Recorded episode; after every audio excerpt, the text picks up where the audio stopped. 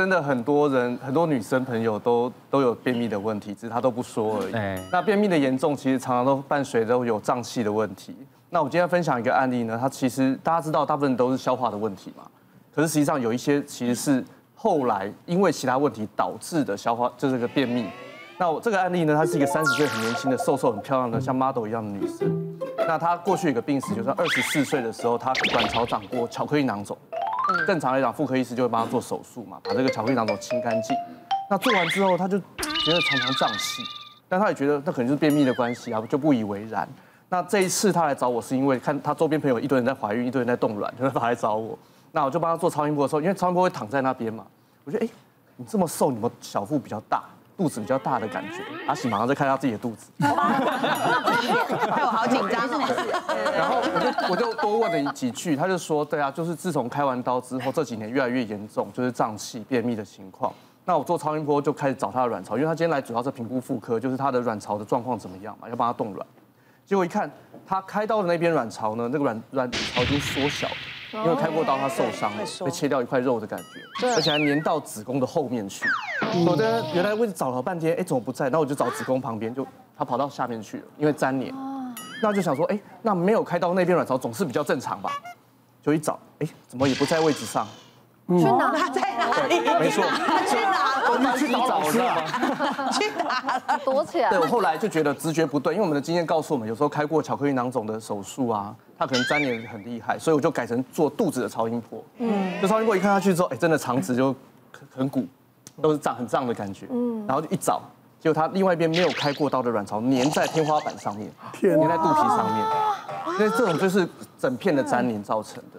对，那后来当然，因为我们目的是这个冻卵嘛，所以他后来我们就是想办法在他有限的卵巢状态拿到几颗卵，但是因为他卵巢受过伤了，所以相对来讲他能够得到卵数就很少。那因为粘连，所以他未来如果要怀孕的话，真的要靠现在所冻的卵来怀孕了。 他就没办法靠自己的卵巢来怀孕。那他这样粘连之后，你有办法把它弄得回去？没有办法，所以你那时候取卵，你知道那个取卵很辛苦。我们一般取卵是从内诊的方式去取卵，对。可是因为那颗卵巢粘在天花板上面，跑掉，所以我只好从肚皮上取卵。不用开肚子，也是一根针，就像你打针一样，它只是伸到肚皮上，对，就像我们穿刺一样，对对对，轻松的不用做内诊啊，这边做就好了。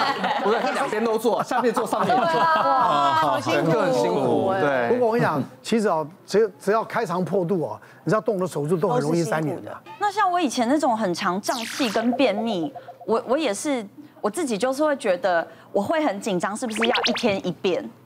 有的。然后我就一定要把自己弄得一天一便，如果那天没有，就早餐店奶茶赞。 然后以前小时候又超真的会很有用，真的很好用哎，对，奶茶赞。结果这样一弄之后不得了，我后来发现我超容易，一不小心就很。 有一种肠燥的变成肠燥的感觉了，好像变得太敏感了。我因为那个时候就可能是学生时代，在家里吃饭，因为家里都煮的比较清淡，我妈又吃素。可是一出去就想说我要买那些有的没有的。一出去马上我逼干街，哦，我们那时候学校外面一条逼干街，多么脏，多么吃，多么垃圾，怎么好吃哦。对啊，那个因为我妈刚好吃素，我就在外面吃鸡排配奶茶，然后一吃完嘛，就跟同学吃完之后。 就上公车，然后上公车刚开始想说，好像有一点点想要上厕所的感觉，但是没关系，我很会忍耐的。后来越忍越觉得好像不太对劲，我原本就是坐着，我就改成站了，然后站了一下之后，我就没办法站直，就旁边就有一些叔叔阿姨来关心说：“妹妹你还好吗？”是不是不要碰我？然后后来我就真的，好像已经越来越不行，我就真的蹲下。 我爬到那个要投币那边，跟司机说让我下车。你下车还要有地方找厕所哎，小姐这里不能下车，这里是民权大桥。但我一下车我就想说，我就找一个阴暗处随地，真的，我就没办法了，随地太急了，像这两个人真的没办法，我觉得他真的就没有羞耻感。每个都有这个经验啦。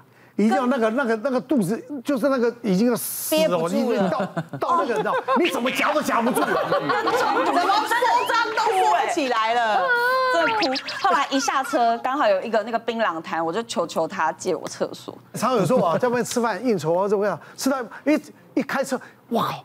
车在路上那个就来了，你知道吗？就感觉哇，你知道那家里面可能要十几分钟，你就让那个油门一直吹，然后一直夹，有没有？到了家车才没停好就往那边冲。对，那时候已经没有什么羞耻心了，对，没有，真的没有羞耻心，那真的没办法。那像我啊，我是有消化性溃疡，因为演艺圈嘛，吃东西不定时。那消化性溃疡的问题就是饿了会痛。 对，吃了饱了也会痛，所以我们就要变成对，很可怜，就要变成少量多餐。那你知道少量多餐，当然台北啊买吃的东西很方便，可是这么方便垫点肚子，唯一的坏处就是我的营养不均衡了，一定会有这个问题嘛，对不对？大家都会有。那你就会发现，除了这个营养不均衡的情况之下呢，其实还有一个最大的问题就是前一阵子像大家可能都有得那个疫情，都有得了新冠。那像我自己发现我的问题是什么呢？我确诊结束之后，我发现大家都说啊有无敌星星不用怕，可是殊不知我自己哦，我觉得我的体力完全下降。很明显，因为像以前，像现在天气，大家都慢慢微解封了嘛，就开始去户外踏青啊、爬山啊。那我前一阵子就跟我的朋友们一起去爬山，年轻人不用讲，脚程好，啪啪啪啪啪就上去了，健步如飞，健步如飞。跟我年纪差不多了，甚至有些比我年纪大的，他们也都还能走。我大概走到半山，我真的不行了。 我没力了，我就坐下来了。那刚好跟我同行的是一个医生朋友，他就说：“哎，祖宁，我觉得你肌力应该不够。”我说：“啊，肌力要怎么测？”所以我的医生朋友就教我了一个自我检测的最好的方法——肌肉大挑战。其实就是在家里找一个大概40公分的椅子，你坐起来舒服的。然后呢，几个动作，第一个动作，手抬起来，脚这样子，然后你要单脚能够站立。 这样就表示你的肌力是 OK 的，不是每个人都有办法。对，单脚站起来。所以除了肌核心，听起来很容易哦，但是你的肌核心要够。如果你肌核心不够，其实你是没有办法成功的。那后来我就说，哇，那我没办法做怎么办？后来我那医生朋友说，其实啊，如果我们要增加肌力，大家都知道啦，运动，对不对？那除了运动之外，就是要补充蛋白质。那你一定要补充好的蛋白质。所以我后来我的医生朋友就说，他就说你喝这个啦。 然后我就说，哎，这个好，我就开始做研究了，因为我们一定要实事求是。我就后来发现是很多医生也在推荐，因为它这样一罐啊，它有很多这个满满的好吸收优质的蛋白质，然后它有3大的营养素，然后又有28种的维生素跟矿物质，然后这样喝完之后，你知道，这样一罐哈，其实大家喝喝看，其实直接喝就好。好。 其实它有淡淡的甜味跟奶香味的感觉，其实蛮好喝的。那像这样子就可以让我这种常常在外食的人，就能够均衡我们的营养，然后提升我们的体力还有保护力。哦，那是不是很方便？然后呢，那又可以增加你的体力。那像我现在自己，我就是早上这样喝一罐，然后早餐加一颗蛋，我就整天的营养素都补足了。是哦。然后你喝到了这个。 很方便，我这是原味的，方便，然后淡淡的甜味，对，不会很甜。那这个甜味呢，其实也是特别针对我们台湾人的口味而设计的。那它的甜味大家也不用担心，因为这个甜味其实也是完全符合 WHO 的标准。那我自己现在这样喝完，我就觉得我整天的早餐就营养满满。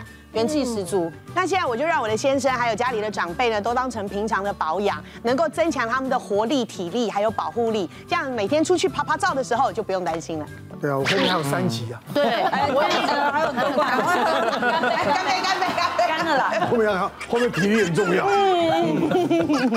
对，那祖宁姐真的讲得对哈，跟着年纪，我们本来就会有一些肌肉上面的流失，所以肌肉对我们来讲非常的重要，关键就是在肌肉这个部分。 肌肉的流失就让我们的保护力跟体力会有下降的一个情形。嗯，当我们人过40之后，每10年我们的肌肉就自己会流失掉8%，所以这个部分要特别要去注意一下肌肉的流失。就算你什么都没做，那在我们的诊间里面，我们常常遇到的就是说，哎。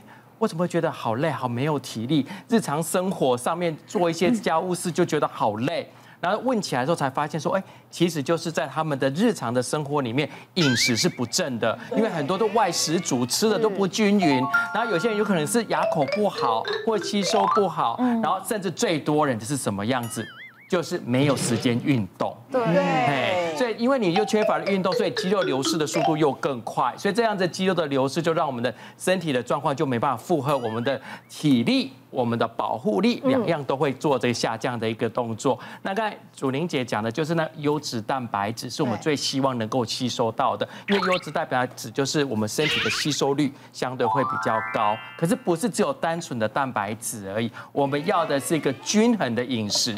所以当然要3大的营养素，还有28种的维生素跟矿物质这样子的一个同时要摄取得到，这样子均衡摄取到，我们身体才有办法去保护自己，然后让我自己修复自己的一个状况。你看现在很多人就3明治族嘛，上有老下有少的这个部分，每天回到家里真忙得要死，这很多事情都要做。可是当你少了肌力的这一个部分的时候，就往往就会发现说，好像很多事情都没办法应付得来，所以这时候就要开始保养自己。是，所以呢，大家对这个健康的这个态度，将会决定你身体的品质是不是能够健健康康衰老，还是未老先衰，这就是自己决定的，好不好？再次恭喜啊，婷婷出新专辑。花